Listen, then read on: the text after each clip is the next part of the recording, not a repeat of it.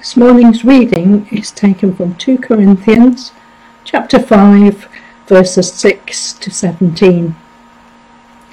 Therefore, we are always confident and know that as long as we are at home in the body, we are away from the Lord. We live by faith, not by sight. We are confident, I say, and would prefer to be away from the body and at home with the Lord.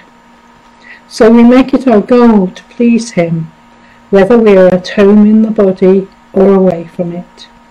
For we must all appear before the judgment seat of Christ, that each one may receive what is due to him for the things done while in the body, whether good or bad. Since then we know what it is to fear the Lord, we try to persuade men what we are is plain to God, and I hope it is also plain to your conscience. We are not trying to commend ourselves to you again, but are giving you an opportunity to take pride in us, so that you can answer those who take pride in what is seen rather than what is in the heart. If we are out of our mind, it is for the sake of God. If we are in our right mind, it is for you. For Christ's love compels us, because we are convinced that one died for all, and therefore all died. And he died for all, that those who live should no longer live for themselves, but for him who died for them and was raised again. So from now on we regard no one from a worldly point of view. Though we once regarded Christ in this way, we do so no longer. Therefore, if anyone is in Christ, he is a new creation. The old has gone, the new has come. This is the word of the Lord.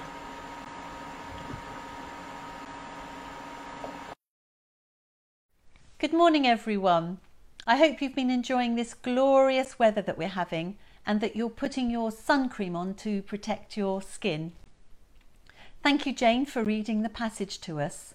And the passage today comes from 2 Corinthians chapter 5, and in particular, I'm focusing on verses 6 to 10.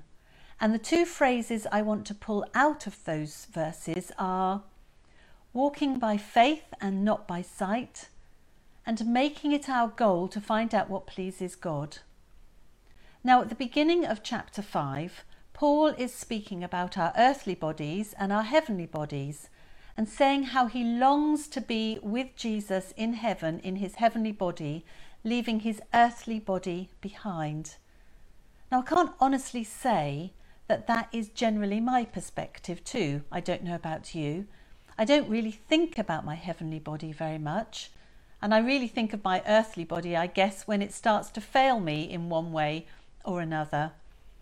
The time when I really started to think about heaven and heavenly bodies is the time when I lost my dear mum. She died unexpectedly. I'd visited her the evening before and said goodbye and given her a kiss and had come on home. And then only a few hours later, I had a phone call to come back to the house. And as I got there, I learnt the news that Mum had passed away. And I went upstairs to see her body lying there on the bed, and I bent over to kiss her but I knew that she wasn't there any longer. And I really wanted to know where she was now. I knew she was in heaven, but what did heaven look like and what was she experiencing? So I decided that I would read all the books I could possibly get my hands on about heaven. And I've got some of them here. I read Heaven by Randy Alcorn. I read Heaven by Wendy Alec. I read My Journey to Heaven and I read The Boy Who Came Back from Heaven. I also read Josiah's Fire and Heaven is for Real, neither of which I've got here because I've given them away because they're just so excellent. But it started making me think much more about heaven. And what I thought was curious was three of those books that I read were about children. Now, Some of you will probably know that I've just started working in the church office. I didn't see that in my future. I didn't expect that at all. But God, I God knew what was best for me, and um, that here I am in the church office now, and I have to say I'm really enjoying it so far. And the other thing I didn't expect to be doing was working at Footprints Preschool, which is just the most delightful and wonderful thing to be doing with the charming, precious little children aged two to four. I really began to reflect over the past couple of weeks about the way that children see the world. It was fascinating that God gave a glimpse of heaven to those three children, and I'm sure many, many more. And it's fascinating that often it's children who get to see the heavenly angelic beings rather than adults because our faith is just starts to eke away as we get older and older. But the faith of a child is incredible. Their innocence and their trust in both their parents and in the preschool teachers is just wonderful to see. Just this week, we've been looking at woodland um, activities for the children, and we went on a scavenger hunt.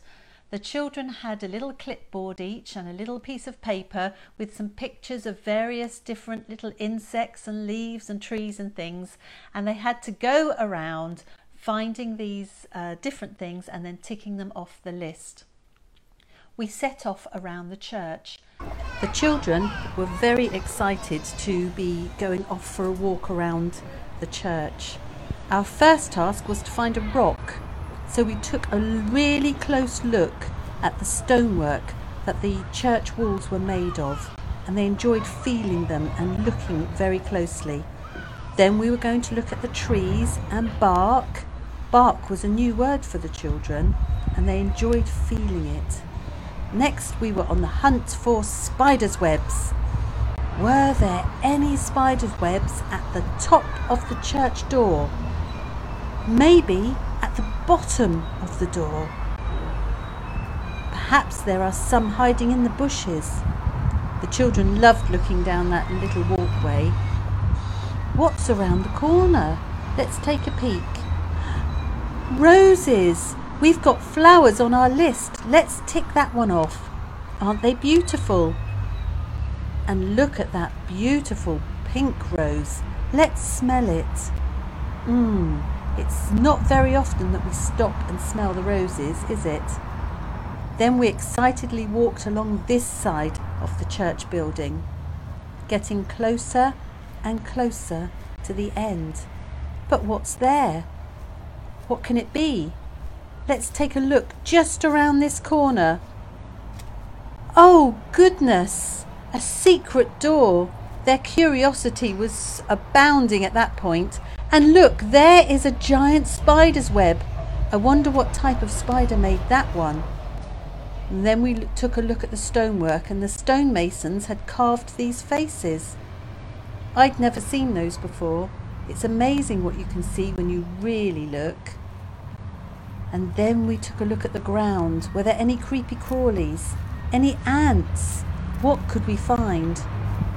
And finally, we took a look at these pretty daisies. But it was absolutely magical to see the world through the eyes of a child. In the preschool, they've got the arts and crafts table, which they'll set up ready for painting or chalk writing, um, sticking and gluing, whatever the children want to do that day. And what is so delightful is that no child sits at the table and says, I can't do this. I haven't got any um, skills in art. No, no, no. This is not for me. This is not possible for me.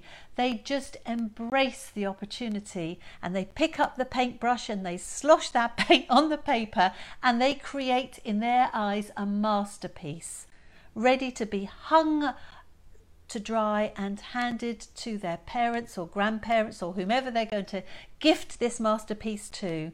And they're so proud of it and so delighted with their work. It's just wonderful to watch. And then in the corner of the preschool is the dress up corner. This is where the costumes hang, ready to be turned into a princess from Frozen, the film Frozen, and to have wonderful powers of dance and singing. Or you might put on the Captain American suit so you've got big muscles and strength and you can conquer the world. Or you might choose to put on the Alice in Wonderland dress and chase down holes and look for the magic rabbit. Or you might put on the Spider Man uniform and start to crawl up the wall. Or you can become a policeman, or you can become whatever you want. How magical and special is that? Scripture tells us in Mark 10, verse 15 I tell you the truth, anyone who will not receive the kingdom of God like a little child, will never enter it. I think we can learn so much by watching the way the children see the world through their eyes. Have you seen this picture of these two cute little boys? They had twin day at school and they both wanted to wear the same shirt and the same shorts and off they went to school and they decided they both looked identical. And of course, it went viral in America because through the eyes of these two little children, they were absolutely identical. That is the beauty of seeing through the eyes of a child. It also says in Hebrews 11, verse 6 without faith, it is impossible to please God. Well, I don't know what your faith is like. Mine, I guess, is a little bit up and down as this uh, film clip now will show you.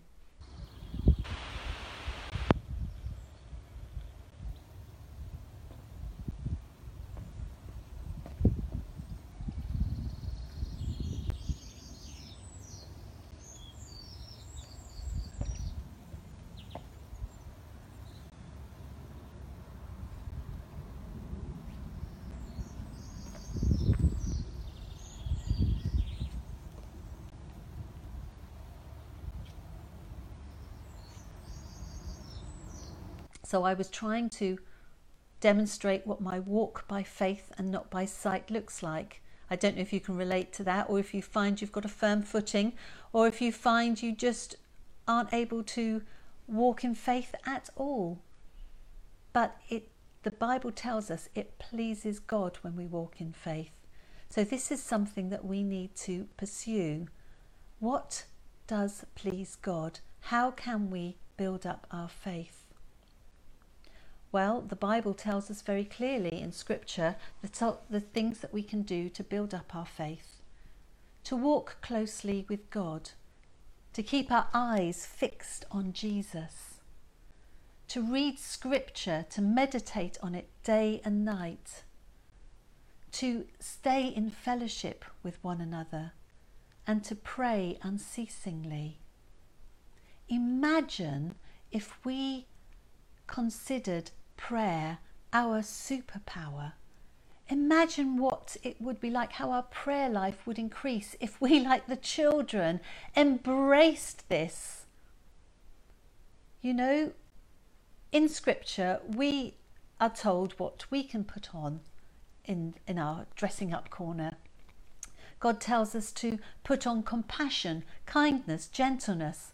He tells us to wear the full armour of God to put on the helmet of salvation, the belt of truth, the breastplate of righteousness, to hold that shield of faith and that sword of the Spirit.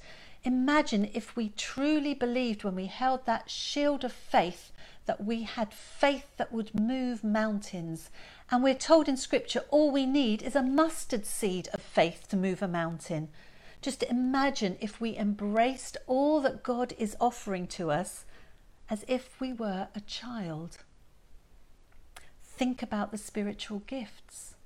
Imagine sitting at that craft table like the children and being offered all those spiritual gifts by God and embracing them instead of saying, "No, no, that's not for me," or "I can't possibly do that. That's that's not what um, that's that's not within me." Imagine if God is laying out on His craft table all His spiritual gifts and gifts of prophecy and saying, "Children, embrace this. This is my gift to you." You don't need to be good at it. Me, I that live within you.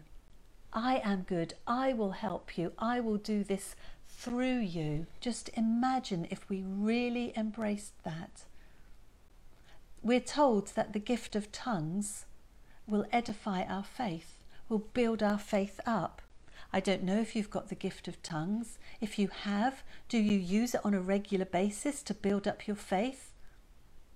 If you haven't got that gift but would like it, then just pray to God and ask Him for it. That's what I did one evening, and to my surprise, I don't know if I had the faith for it, but to my surprise, I received that gift.